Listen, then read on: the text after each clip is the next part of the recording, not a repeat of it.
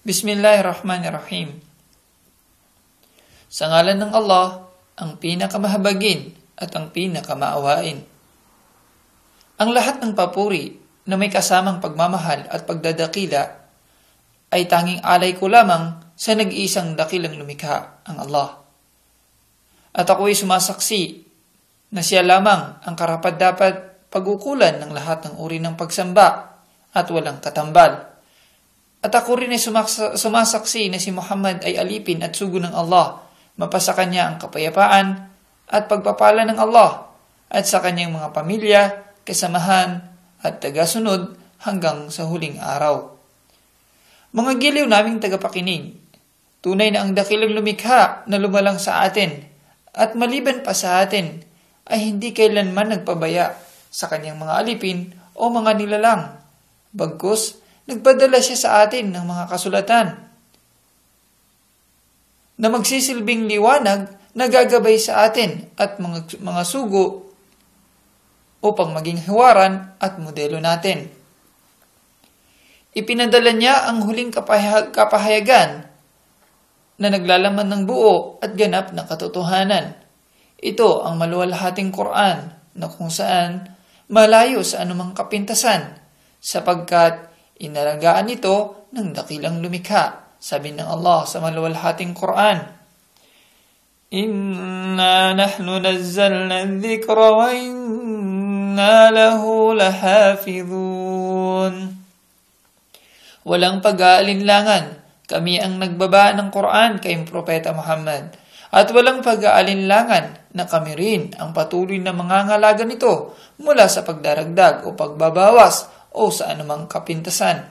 Surah Al-Hijr, chapter 15, verse 9. At ganun din ipinadala niya ang huling sugo na si Propeta Muhammad sallallahu alaihi wasallam bilang habag sa sangkatauhan at sagka ng mga propeta. Sabi ng Allah sa maluwalhating Quran, وَمَا أَرْسَلْنَاكَ إِلَّا رَحْمَةً لِلْعَالَمِينَ At hindi ka namin ipinadala o Muhammad sallallahu alaihi wasallam kundi bilang habag sa sangkatauhan at sa lahat ng nilikha. Surah Al-Anbiya chapter 21 verse 107.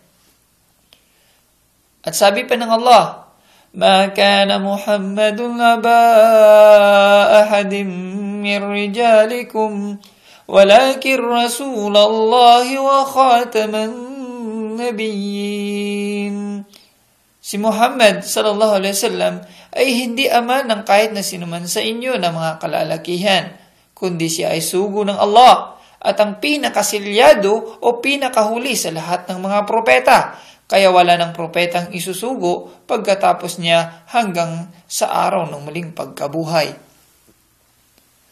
Surah Al-Ahzab chapter 33 verse 40. Ang lahat ng mga nabanggit na biyaya ng Allah ay ipinagkaloob sa atin upang magampanan natin ng sangayon sa kanyang nais ang dahilan ng pagkalika sa atin sa mundong ito na ating ginagalawan.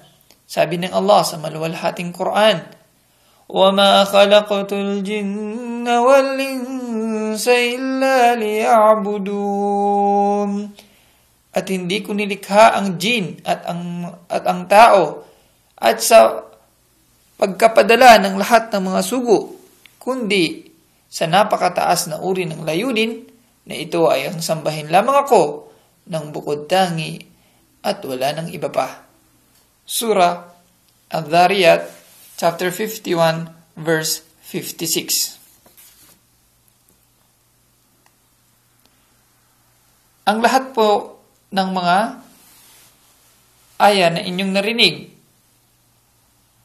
ay pawang kinuha po natin ang kahulugan sa kapaliwanagan ng Al-Quran Al-Karim. Ang mga sumusunod po na inyong maririnig ay mga mahahalagang paksa na magsisilbing liwanag na gagabay sa taong naghahangad ng katotohanan na inihandog ng ating mga butihing mangangaral ng Islam.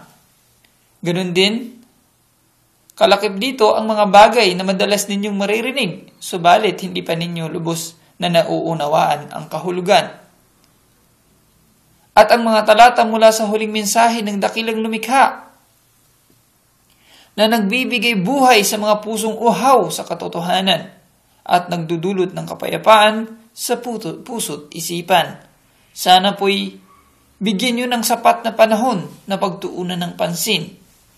Maaaring ito ang maging daan ng pagbabago mo tungo sa buhay na mas mainam at mas marangal.